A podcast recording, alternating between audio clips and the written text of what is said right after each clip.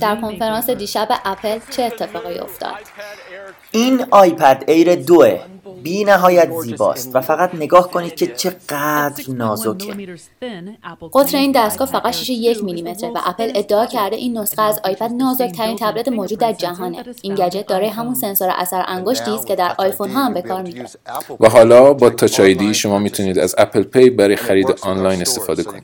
با تمام فروشگاه‌هامون هم کار می‌کنه. توی iTunes و همچنین App Store iPad Air دو دوربین های بهتری رو هم داراست صفحه نمایششون نور اصلا بازتاب نمی‌کنه و در سه رنگ ارائه میشن که شامل طلایی هم میشه. اپل مدت هاست که بیشترین آمار فروش تبلت رو داره و البته تولید کننده های دیگه مثل سامسونگ و لنوو تبلت های بسیار ارزون تری رو هم ارائه میدن.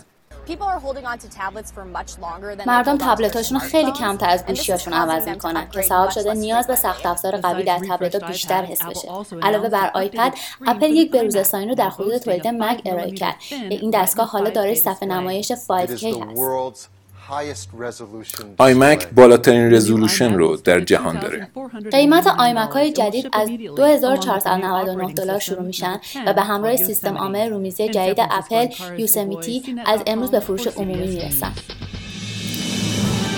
با بروز رسانی همیشه بروز باشید